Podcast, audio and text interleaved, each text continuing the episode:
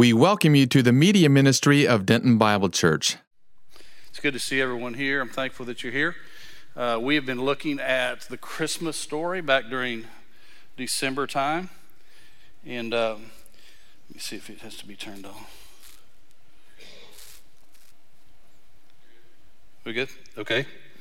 Um, and, and, tonight we're gonna we, we've been looking at the Christmas story, walking through some of the events around the birth of Jesus. It might not be as common, so we did that through December. Uh, we ended up. I love to see that little baby there. Uh, we ended up in the, the Gospel of Luke, and we started talking about the early years, and we we studied about the uh, the babe of Bethlehem, the babe of Bethlehem. Then we saw Jesus and in the uh, taken back to uh, the temple for his his dedication at eight days old, the early years. Then we walked with Jesus till he was 12 and went back to the temple and stayed there for uh, uh, three days, and his parents had to come find him. Then we saw the beginning of his ministry, and the beginning of your ministry is supposed to be a really happy time, excited. And we found out where Jesus was led immediately into the wilderness to fight that big fight with the devil because he was destined to defeat Satan. And tonight, uh, in the early years, we're going to look at Jesus Goes Home to Preach. It's one of his newest, uh, or his first times back to Nazareth to preach in his home synagogue. And I was asking some people out here before the service um, when someone preaches for the very first time, there's often, um, there, there's often some, some similar things. Either they, uh, they go too long or they go way, way short. And either one's fine, but that's very, very common if someone's asked to preach for the very first time.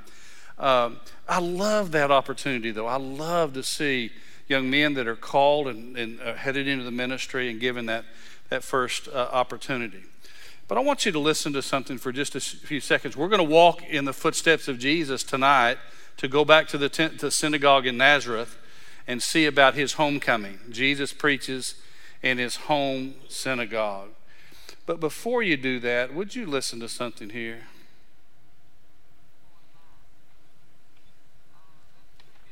And I know a lot of times in my life, I've been down, I didn't know where to turn. But I thank God that I've had Jesus Christ. I can't speak for all the young people, but in my opinion, most of us are looking for truth. We want to know what's going on in this crazy and mixed up world. And we want to know how we can change this crazy world into a place where men can be men and where all people live as they should. The Bible says. That's enough of that. Um, that was a cassette tape, by the way. Young people, you know what a cassette is? This was a, this was a long time ago. If you're sitting next to someone that doesn't know, uh, uh, do you know what an album is? It's a big black CD. Uh, I've got a lot of those at home uh, I finally got a machine that could record my old albums, put them on a thumb drive, and you hear the. I love it. So I got that plugged in my pickup as I drive down the road, and I love those. But that was a cassette with all the squeaking, and that was someone's very first time to speak in church at 16 years old. Can you imagine who it was? My voice was about like this. and I sounded a lot more country too. And you could hear the sound. I've got uh, uh, many, many cassettes from a long time ago, and that was one of the very first time in the 1970s that the, I found that, recorded it on my phone, and uh, I couldn't believe it when I turned it on. Actually, I could not believe who is that speaking. And I remember preaching on what is truth that day, speaking about what is truth uh, as a teenager. Oh, how gracious people were to me when I was a little boy. I mean, they let me speak in the church, and then uh, Pastor Early, and people have just been so gracious to me. And some of the very first times that I got to pre- preach were so special. The adults rallied around me and they were smiling and they were laughing and they were praying. And they might have been laughing at me. I don't know if that's what. But it, they were so supportive. And it's just a special memories for me. Well, I want us to walk back in time a little bit and walk with Jesus back to Nazareth. He's not a 12 year old anymore. He is 30 years old as his ministry begins. He, he's already gone to fight Satan and defeat him in the wilderness by it is written, the word of God that's sufficient to fight the battles for us, that sword of the Spirit that fights the battles for us in those early years. We've seen the baby of Bethlehem, the boy in the temple, the Savior in the wilderness, and now we're going to see the Messiah in the synagogue. A synagogue was not always something you don't read about it very much. Uh, you don't read about it in the Old Testament. In the Old Testament, we had a temple. In the New Testament, this was like um, a new type of thing, similar to what we have in church today, where there was a building that someone would go and they would normally be given uh, a copy of the scrolls of the Old Testament. And if you've seen those pictures, they're, they're huge scrolls that roll up, made out of different uh, materials. And they would unroll those scrolls, and some rabbi, whether it was a traveling rabbi that would come through the city or one that was uh, over the, the synagogue there in that city, the rabbi would be asked to read, and it was very common in the Old Testament for a rabbi to stand to read and he would sit down to teach. If you've been in Israel right now and you've gotten to go to the Temple Mount, it's a wonderful place. We know that God's not through with that Temple Mount right now because there are those that are not Christians and not faithful to God uh, that are all over that mountain. But you will still see some people sitting in some chairs. Uh, there will be others gathered around, eight or ten people. And those are rabbis that are doing just as they did in the Old Testament, teaching a group of, of young men. So Jesus is going to stand up. They're going to give him the, the uh, scroll to read out of. They didn't actually tell him where to read. We don't see that anywhere in the scripture. They delivered him the book of Isaiah. I thought about that. Jesus, he could use any text because he is the Word of God. He could go to any verse and preach the truth but he's going to go to a specific messianic truth and uh, scripture It's very, very important for us to look at. But I'd love for you to, to walk with me. Think of it as you guys have come back to Nazareth, or you live in Nazareth, a little town. You've come to your synagogue. You don't know what rabbi is going to speak. It may be the one that talks too, uh, too long. It may be the one you're going to be hungry before he gets through. It may be the one that you really like to listen to, or you get there and there's a guest there. That happens, doesn't it? But today, it's going to be a little bit different. There's a moment in time. You see, our appointments uh, are God's appointments. The steps of good people are ordered by the Lord. So He knew everybody that would be here tonight. Would I love for this room to be overfilled and packed? Absolutely. But I count you, no matter how many of you are here, just as though there's a million people here. You are valuable, you are important. And we're going to walk in the early years when the Messiah goes back to the synagogue. Look with me there that Jared read to us in the beginning of chapter 4, the beginning of about 16. And he came to Nazareth where he had been brought up. And as was his custom, he entered the synagogue on the Sabbath and stood up to read. And the book of the prophet Isaiah was handed to him. He opened the book and found the place where it was written. Um, in 1948, there was a boy throwing rocks in caves uh, out in the, the uh, wilderness area, and uh, he heard something break. So he went in there and he found some clay pots, some clay cylinders, that contained scrolls. And as they looked in several caves, I've got a picture of myself standing in, in front of one of the caves there and remembering that. They found several caves in those hills from a group of people that had separated themselves and lived out in the wilderness. Some people think that John the Baptist was of that group. They might, he might not have been. But they found scrolls where the scripture had been written and we know them as the Dead Sea Scrolls. And as they searched in all the different caves, they found many, many copies of what we have as our Old Testament. Now, 1948 is not that long ago. People have, for many years, scoffed the Bible. They've spoken against it. And they said, oh, it's changed so many times. It's, it's not what was written a long time ago. 2,000 years, the New Testament can't be the same. 3,500 years, 4,000 years, it cannot be the same because we just know how it is when we tell oral stories and they change over time. And I love it because God let that little boy throw a rock and uh, they found these scrolls and they began to look at them. And you've probably seen some of them. They found the, the book of Isaiah in its entirety. And you know what they found? What they wrote then is what we have now. God did a miracle in the preservation of His Word. So that excites me. The very scroll that Jesus was given that day was the book of Isaiah. Uh, trivia question I think I've told you this before. How many books are in the Bible? 66 books. How many of the Old Testament? Uh, 39. How many of the New Testament? 27. How many chapters are in the book of Isaiah? Now, we put chapters in, they're not inspired. Chapter 4, verse 16 is not inspired. That's just so we can find our place. But how many chapters are in the book of Isaiah? 66. How many chapters talk about the Old Testament before the Messiah? 39, the same way the books of the Old Testament. How many chapters begin and start talking about the Messiah forward? 27.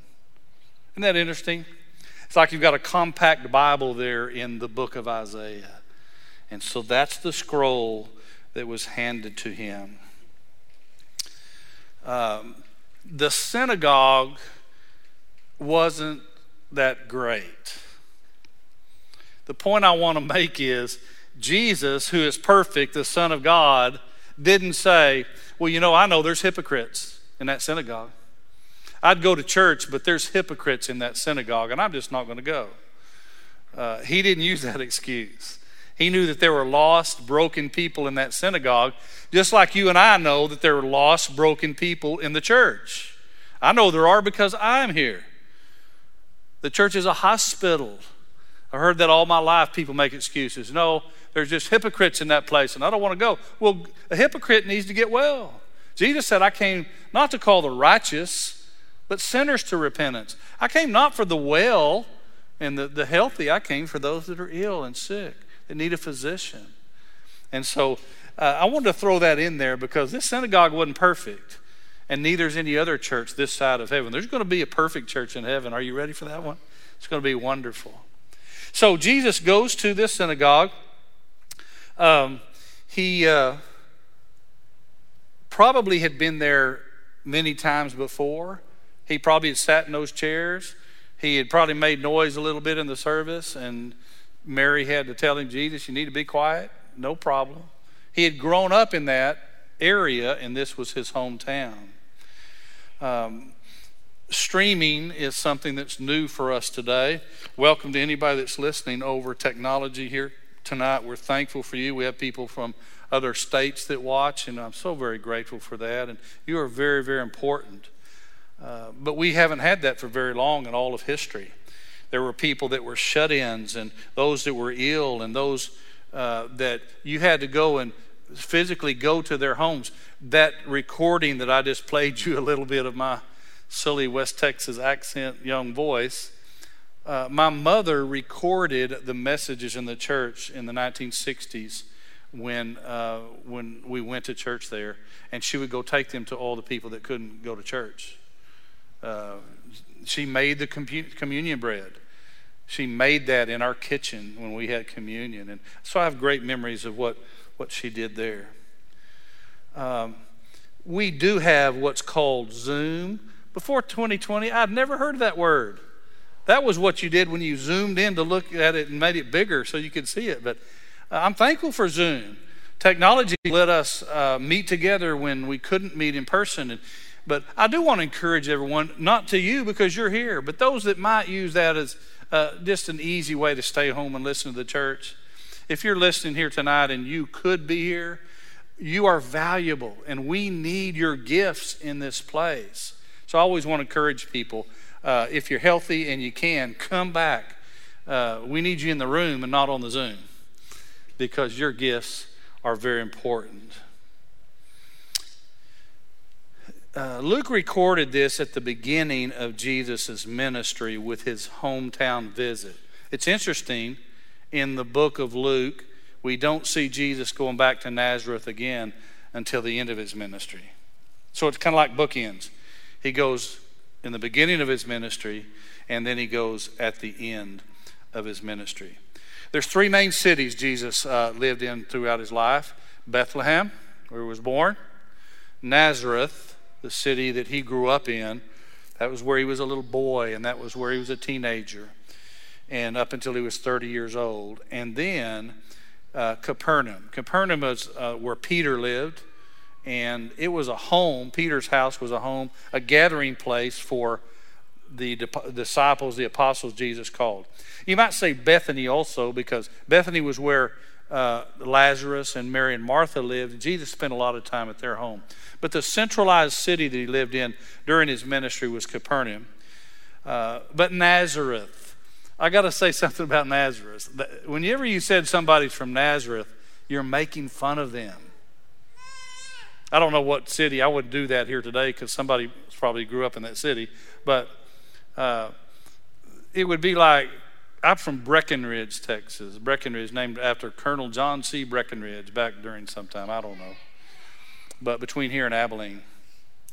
And it would be like if I uh, introduced myself, and yes, I'm from Breckenridge. They say, Could anything good come out of Breckenridge? That's exactly what Nazareth was when Nathaniel was uh, called to be with Jesus. Can anything good come out of Nazareth? Well, just the Son of God. Just the Son of God.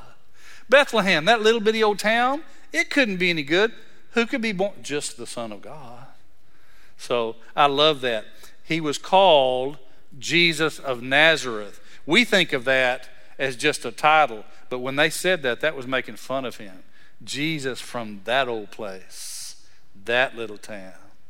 So when you read that in your scripture from now on, realize that they were, they were uh, probably mocking him. Verse 17 said, And the book of the prophet Isaiah was handed to him. It was probably handed by, uh, in Hebrew, there's a word called chazan, C H A Z Z A N. And all that means is that's the song leader. That's Lusfin. Where's Lusfin? You're Chazan for tonight, okay? Chazan hands the, the scroll to Jesus, the Hebrew song leader. And he opened the book and found the place where it was written. Do you think Jesus had to have tabs in his Bible where he had to find? He probably didn't, did he? He knew where he was going. Opened up that scroll and he found a specific place. This is recorded in um, Isaiah. The uh, uh, there's part part of things that we're going to read Isaiah 11, but this is Isaiah 61. Um, and he says these words. He opened the book and found the place where it was written The Spirit of the Lord is upon me because he anointed me to preach the gospel to the poor. He sent me to proclaim release to the captives, recovery of sight to the blind, and set free those who are oppressed, to proclaim the favorable year of the Lord. You're in Nazareth here tonight, and I read that verse. You, you probably said, Ah, I've already heard this one. Oh, Rabbi so and so taught that one so many times last year. He used the same illustrations, his jokes are all the same. I preached for about 43 years. My wife sometimes sits on the back row and she'll say, That's the third time this month you said that one. That's the fourth time. She keeps me in check. But there's probably somebody said, Well, I know that verse. I can quote it because we're very familiar with Isaiah 61. These are that's a messianic prophecy that we're all looking forward to. The Messiah is going to come someday. And I really believe. How many times have you if someone said, We're going we're going to study the Lord's Prayer here today. Have you had a thought? Well, I know that. I was driving down the road one day listening to Christian radio, and they said, uh, Now, someone's coming on and he's going to teach over the 23rd Psalm. And guys, I would never say this out loud in meaning it. I'm going to say it out loud tonight so you'll know me. But uh, I said, I think I got that one. I can diagram the sentences. I have preached on it and taught on it. I've memorized it. I can quote it. I say it all the time. But it was Tony Evans. So in a few minutes, after about 20 minutes with Tony Evans teaching on the the, uh, the 23rd Psalm, I wondered whether I knew it at all. If I knew any of the words at all, because he exposited it so well. I think that's what Tommy does so well. He unpacks the scripture, and that's exposition's what that is. So you're sitting here tonight and uh, you're in Nazareth, you're hearing Jesus reading that, it's very, uh, very familiar to you. I would warn us all against familiarity. because you may be familiar with the words of the Bible, but this Bible, this book's alive. It's not like your history or your science book that you've already studied that chapter. We're going to do parallelograms. I got it, I already know it. This book is alive every time you read it. It's spirit and it's life. Every time we read it, God wants to speak to our heart and change us. I had a neighbor one time, I think I've told you, came to our men's conference, and he was so excited after he came and he said, I didn't know you're supposed to read the Bible all the time. I read it once. And I thought, I failed as a neighbor pretty badly, I think. These words are important.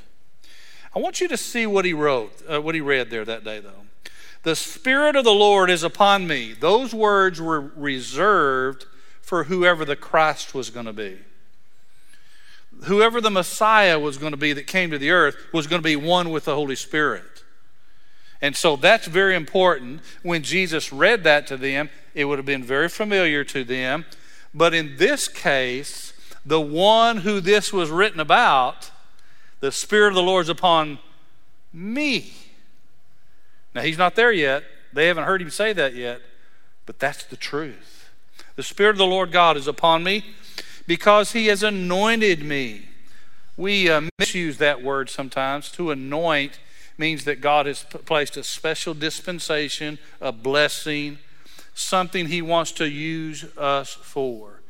I say this all the time, but it's very true. Your testimony is very, very valuable.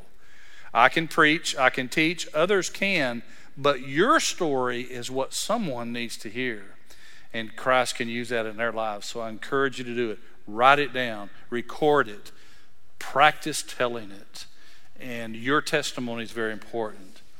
So he says, Because he has anointed me. So the Holy Spirit's going to be present whenever these verses are going to be fulfilled. There's going to be a special anointing, a special power given for a purpose.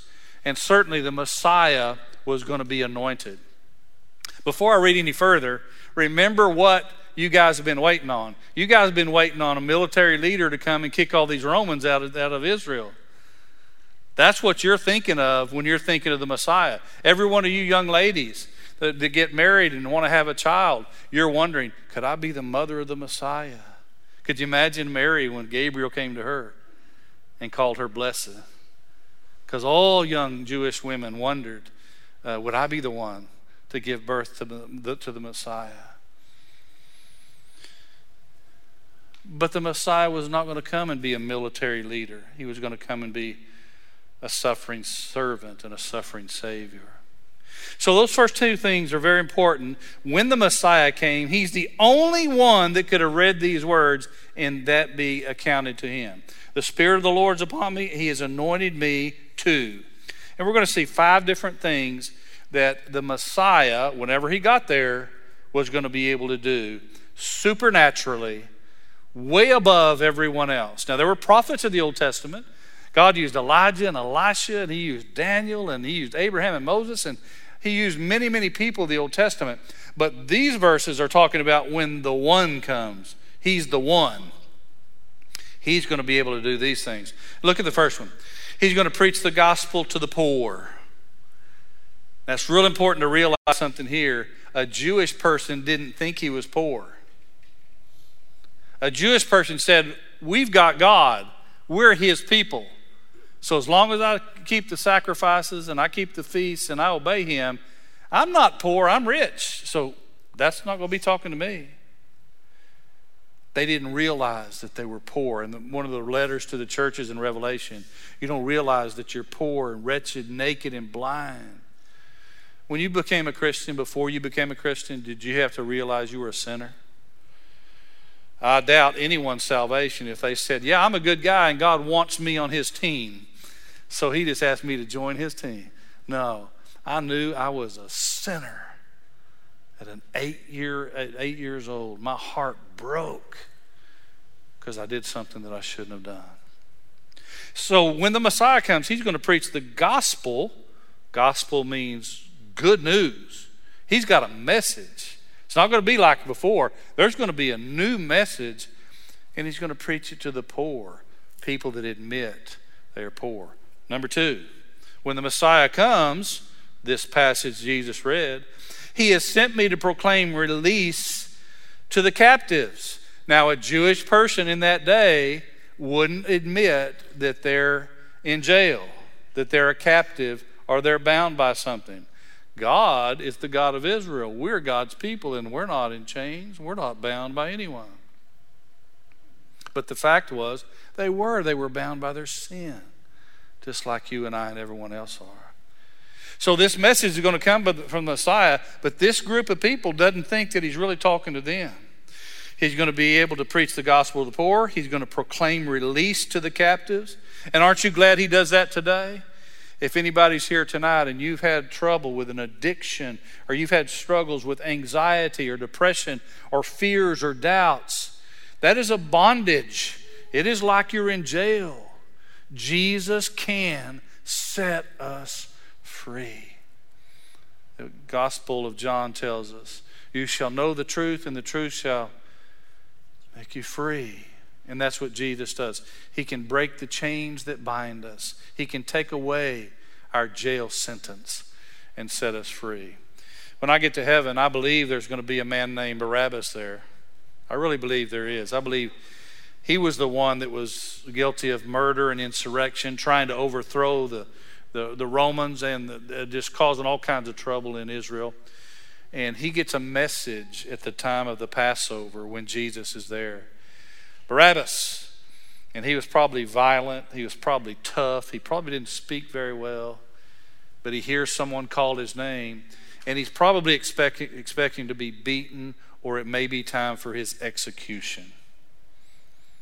He's sentenced probably to die. But the message comes to him in the jail cell Barabbas. And I can just picture that guy. You're not going to believe this. I'm going to let you out of jail. Yeah, right. No, I'm going to let you out of jail. How, how can you do that? Because there's somebody else that's going to take your punishment because you don't have to. Now, he might not have asked questions, said, Let me out of here. Or he might have said, What do you mean? But somehow, I believe Barabbas heard about Jesus. There's a one named Jesus from Nazareth that's going to die on a Roman crucifix, and he's going to take your place. And you're going to be released at the time of the Passover, which was custom for Roman to do that to appease the Jews. I've thought about that a lot in my life.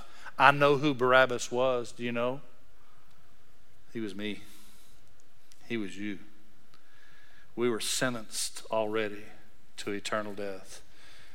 But there's some good news someone's going to take your punishment and you can be set free. That was the gospel. That's what the Messiah was going to preach the gospel to the poor. He was going to pro- proclaim release to the captives. And if you're here tonight and you want prayer, I'll stay with you and pray because Jesus is still in the business of releasing the captives and setting them free. Number three, and recovery of sight to the blind. In the eighth chapter of the Gospel of John, Jesus heals a blind man that was born blind. That had never been done before had never heard of that before. And the Messiah was going to be able to do supernatural miracles.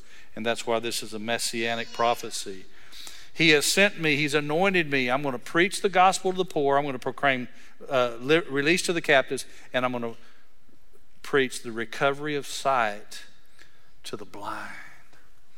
Well, the Jews probably wouldn't want to hear that. Because if Jesus is saying to them, You're blind, they would say, No, we're not. We're Israel. We're the God of God's favorite people. We have the God of Israel. I'm not blind, I'm chosen. But they didn't know that they were blind spiritually. Jesus was going to come and give recovery, not only to literal recovering of sight to the blind while he walked on this earth, but he was going to give supernatural healing so we could see spiritually.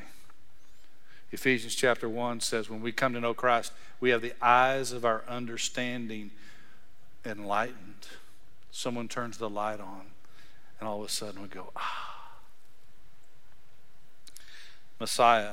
Number four, he's going to set free those who are oppressed. I can't wait to talk to Mary Magdalene in heaven. Mary Magdalene had seven demons inside of her and probably had been mistreated by men, mistreated, abandoned by her family. her physical body because Satan wants to steal, kill, and destroy, was probably maimed or sick or hurt or injured. Um, but Jesus, this woman who was oppressed, he relieved that oppression and set her free. That's what the Messiah was going to do. And then, fifthly, to proclaim the favorable year of the Lord. In other words, to say, it's time. God's going to do it now. It's time for all this to take place. Now, again, these Jewish people in Nazareth, you guys heard this message many times, haven't you? You've heard Isaiah. You've heard a lot of things from Isaiah. So nothing's new. Nothing's new except you and I don't know we're blind and we're oppressed and we're in jail and we need a Savior. It's interesting, if you go back and read Isaiah 61, Jesus stopped and didn't read the next verse. You know what the next verse that he could have read was? It's not only the day or the time to proclaim the favorable year of the Lord, but the next one is, and the vengeance of God. When you look around the world today, do you want some justice? I'm not talking about what the so called social justice movement, I'm so against what they're saying there. I've, I've, I never want to mistreat anyone. I never have. I've never been in, in any way kind of wanting anyone harm. I don't care what language they speak, what country they come from, whether they're short or they're tall or they're what color of skin they have. I don't care. They're my brothers and sisters if they know Jesus, and they're the brother and sister of mankind, if, even if they don't yet. I don't agree with a lot of those things. First of all, how many of us would truly want justice? Complete justice.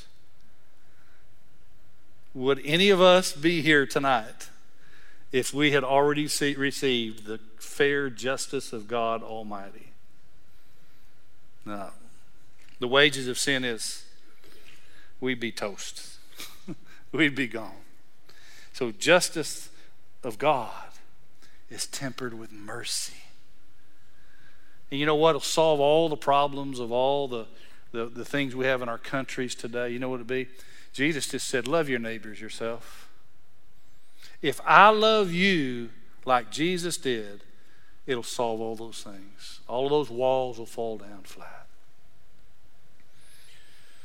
When that teenager, Botham Jean, you remember that? When that man was killed, whatever the police officer did, uh, whether it was an accident, she knew what she was doing. She needs Jesus too. But when that brother on that stand that day turned to that judge and said, Can I give her a hug? And the judge was stunned. Do you remember? Didn't say a word. He had to repeat it again. Can I give her a hug? And the judge said, Yes. And he went down there and he hugged the woman that had killed his brother. And he said, My brother would want you to know Jesus. One of the clearest examples of the gospel I've witnessed in my life. That ought to be played every night on the news instead of all this other stuff.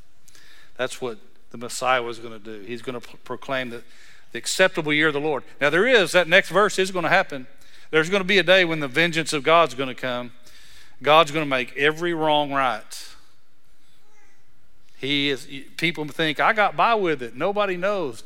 No, R.G. Lee was a famous pastor. He was just well known but he preached a sermon a long time ago payday someday. Have you ever noticed or seen circumstances where you, you kind of wish somebody would get what they deserve right now? Well, God's more patient than we are. But He's told us there'll be payday someday. And we're in the age of grace right now. So that's why we want people to say, I'm sorry for what I've done. You're sitting in Nazareth. I've heard this all before. It's interesting. But look at verse 20. And he closed the book, gave it back to the attendant, and sat down. Remember, he stood up to read, and he sits down to teach. And the eyes of all in the synagogue were fixed on him. Very customary for the one to speak, uh, to expound on the scripture, and everybody starts looking and listening. What's he going to say? Now, there's probably some people that grew up with Jesus. Wonder what Jesus is going to talk about today. I remember playing with him out there, you know, behind his house not long ago. I wonder what he's going to talk about today. The disciples, probably some of them were there. I wonder if he's going to, what he's going to do. Uh, there are going to be more disciples called later. His mom might have been there that day. Well, I wonder what Jesus is going to talk about today. There could have been a rabbi there. We're letting Jesus talk today, uh, but we don't know what he's going to say. Oh, but Jesus knew, didn't he? He closed the book, gave it back to the attendant, and sat down. And the eyes of all in the synagogue were fixed on him. They're staring at him. And he began to say to them, Now, up till this time, he has read the scripture. They were probably very familiar with it. You haven't heard anything new that you, you haven't heard before, even if you didn't understand it or I didn't understand it. But then it says, He began to say to them, Today, this scripture has been fulfilled in your hearing. Now, up until that time, they knew that this was a prophecy of the Messiah, and really only the real Christ, whoever he was, would be able to say it's happening today. Up until that time, they heard Jesus, they had probably heard him many times, but now they have to make a decision. They have to make a decision. If they're a good Jew, they know that those words are from God, and we should say, I believe what the Bible says. But here, this man said, These words that I know are true from God, he's saying, It's happening today, and he's claiming to be the one these words were written about. Now, I want you to think with me for a second. When he said that, the people would have to make a choice. They would have to ask the question Do I believe that Jesus fits this scripture? This is talking about the Messiah. Does Jesus fit this scripture? Walk with me through this. Was the Spirit upon him? Well, he was. The second thing, was he anointed? Was he anointed? They said, This man speaks like no one else speaks. He speaks as one with authority. So they couldn't deny that he was not anointed. Did he preach good news to the poor? Wherever Jesus went, he preached good news to the poor. So those people listening say, I have to make a decision here. I'm going to find something in this verse that proves it wasn't Jesus. They haven't found it yet. Did he preach release for captives that have been, been enslaved and bound and, and you can be set free? He did. So I can't deny that part of the scripture. Uh, the recovering of sight to the blind, was Jesus going to be able to do that? I can't say he's not the one because of that, because he fits that. Is he going to set the oppressed free? Yes, he is. Is he going to tell of a good time that God was showing favor? The Messiah is here. The kingdom of God is at hand. Do you, I want to I want to ask you can you see they would have to say, "Well, I know that's God's word, And I can't find any reason why this one guy named Jesus doesn't fit all those words, but I'm just not going to believe. Everybody in the synagogue that day is going to make a choice. Oh, what would have happened if they had said, Hey, Jesus fits every one of them? Could he be the one we've been waiting on? And the whole hometown synagogue rise up and say, Hallelujah, praise God. The Messiah's come and he's one of us.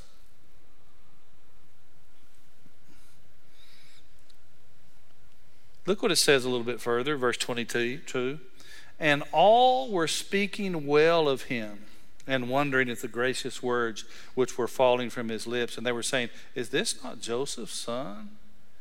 So at the first time when Jesus got to preach back in his hometown synagogue, they were all happy. They're all excited. Jesus has come home, and it says there, they're all speaking well of him. Now, taking those things that I read to you just a while ago, that he was, uh, that he was anointed, that he, the Spirit was on him, he was going to preach to the poor, he was going to proclaim liberty, uh, release to the captives, sight to the blind, set free those that are oppressed, and proclaim the favorable year of the Lord. It's time now.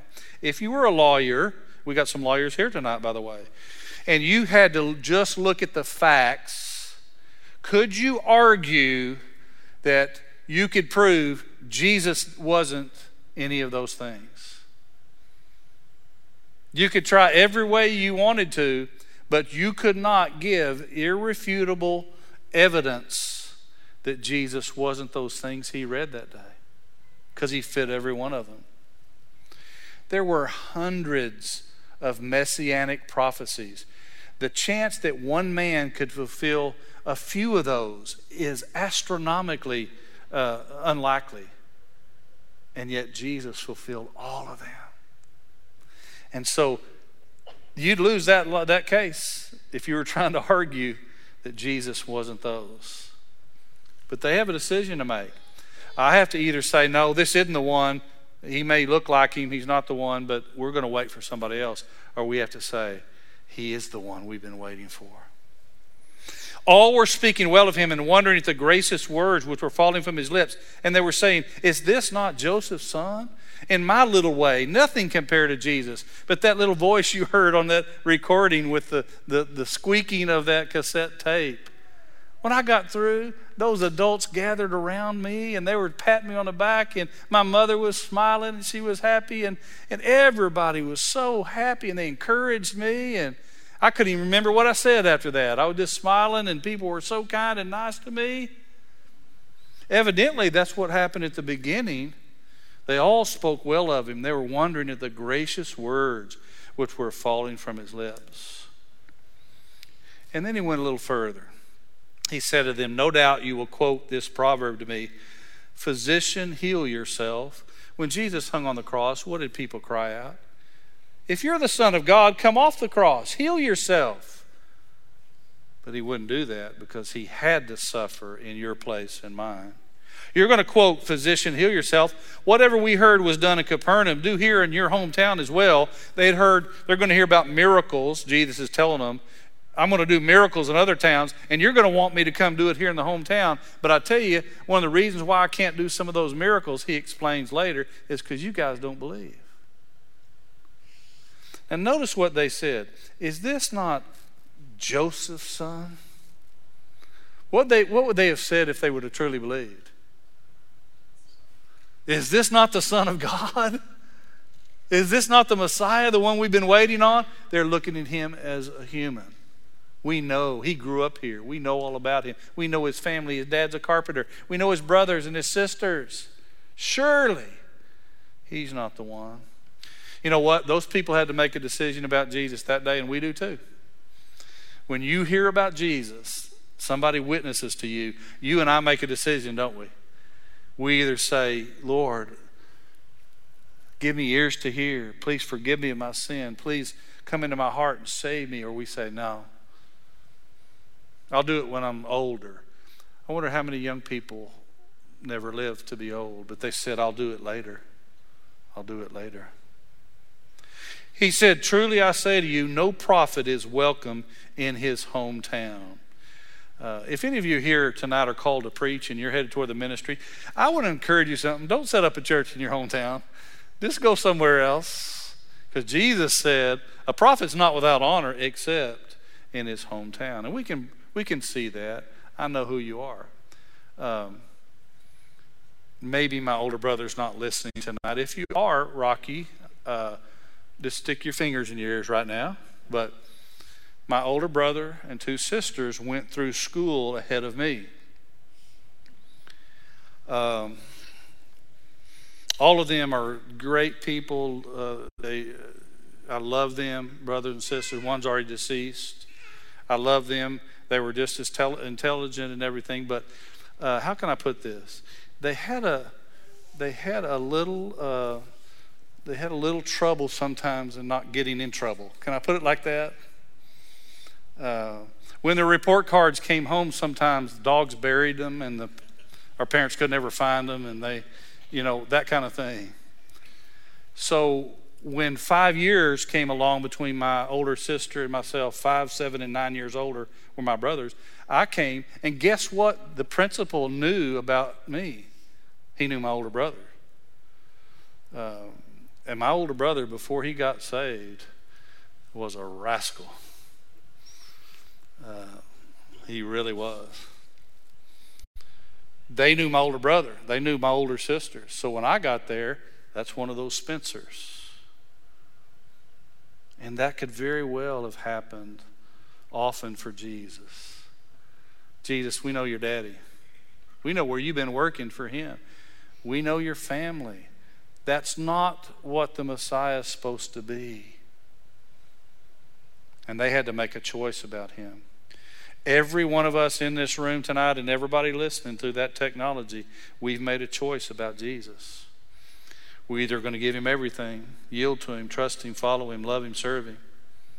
And even when it gets tough, we're still going to say, As for me and my house, we're going to serve the Lord. Or we're going to shrink back some way and say, Maybe it's not that way. Truly, you'll say to me, Physician, heal yourself. I say to you, no prophet is, is welcome in his hometown. But I say to you in truth, there were many widows in Israel in the days of Elijah when the sky was shut up for three years and six months, when a great famine came over all the land, and yet Elijah was sent to none of them, but only to Zarephath in the land of Sidon, to a woman who was a widow. Now, you guys aren't going to like this part of it either, because what Jesus is saying, I want to tell you, there were a whole lot of widows during this time of Elijah, but all of those Jewish people they didn't trust that God was using Elijah, and a Gentile woman, God sent Elijah to her and saved her from dying. Now, by, by this time, there's some people that were talking nice about Jesus. They're probably hitting each other. Did you hear what he said? He's talking about us. He's talking about Gentiles getting the blessing of God before us. We're Jews, we're the people of God.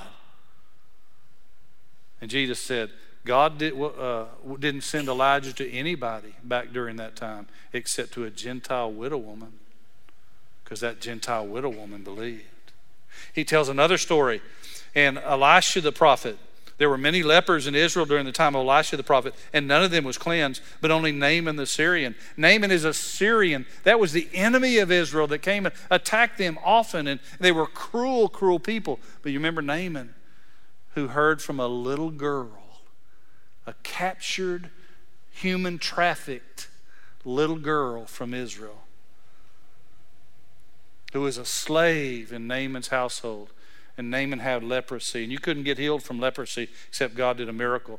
And that little girl who could have been vindictive had said, I'm not going to tell them about the miracle of God because I'm a, I'm, a slave. She wasn't like that. She said, Oh, that my master was in the land of Israel. Because there's a God in Israel that could heal him from his leprosy. And Naaman reluctantly went, and, and the prophet told him, Go dip yourself seven times in the Jordan River and you'll become clean. And six times he dipped himself in that river and he was still a leper. But on that seventh time, when he obeyed fully the will of God, he came up. And the Bible says that man who was a leper, no cleansing, no healing for that. You had to stay away from everybody because leprosy could be very contagious. Some had to live in caves outside the city. When someone came close to them, they would have to yell, unclean, unclean, so someone else wouldn't come and catch leprosy. What a life he had to live. But on that seventh time, the Bible says that he came up out of that water and his flesh was like a little baby's flesh. Is that little baby's flesh back there? Is it soft? Ooh, isn't it soft to touch the the cheek of that little baby there. So good to see you guys. That's what Naaman was like when he came up out of that water. And Jesus says there were a whole lot of Israeli Jewish widows during that time, but they didn't get healed. Well, by now, all those that were speaking well of Jesus are thinking, I don't like what he's saying.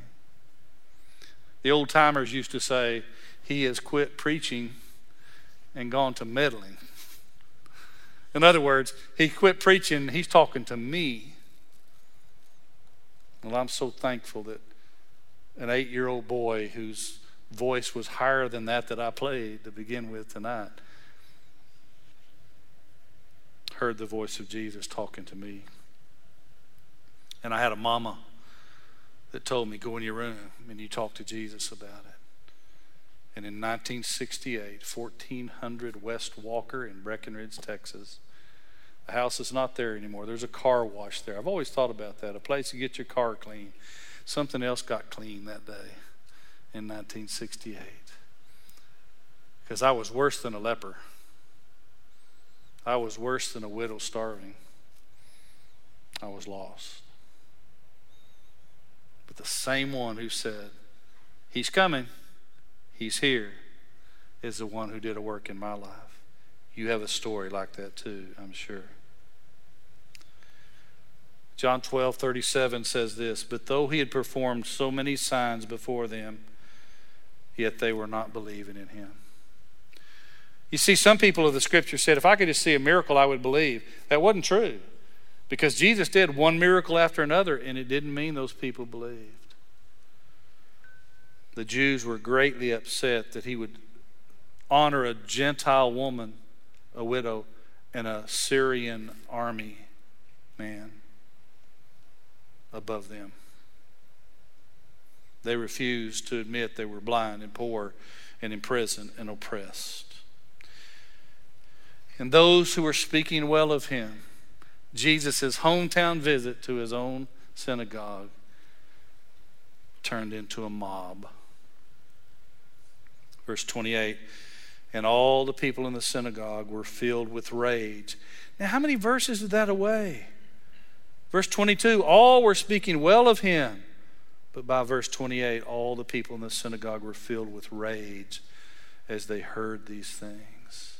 How quickly things can change. And they got up and drove him out of the city and led him to the brow of the hill on which their city had been built in order to throw him down the cliff. How would you like for your first sermon in your hometown church? They want to take you outside the city limits and kill you. The Messiah went to his hometown, and that's how he was received. I got to stand on a place called the Mount of Precipice in Israel. And they say that's the place where they tried to throw Jesus down. I'm not sure if it is, but uh, it was. Uh, it would certainly uh, probably kill someone if they were thrown off that. And I was just really impacted that they could have listened to his words and believed the Scripture and and followed him and had life change, but but they said no. We could be sitting here tonight and Jesus wants you to do something. It may be something in His Word, some problem you're struggling with. Well, we're all struggling. We're all broken people. We all need the great physician to heal us. But the danger is we keep saying, no, I don't believe it or I won't do it, like the crowd that day. Oh, please say yes to Him. He'll help you, He'll do everything for you. All the people in the synagogue took him and they tried to drive him out of the city, let him down, throw him down the brow of a hill that he might die. And then verse 30. We don't know how this happened. If you watch The Chosen, he just turned around and said, I'm going through this crowd. I'm just going back. I believe it was a miracle. And I'll tell you why. It says, But passing through their midst, he went his way. Satan wanted Jesus dead. The Jewish leaders wanted Jesus dead. The people bound in their sins wanted Jesus dead. All the demons of hell wanted Jesus dead. But do you know why they couldn't kill him? John 7:20 and John 8:30 Jesus said these words, "My time has not come."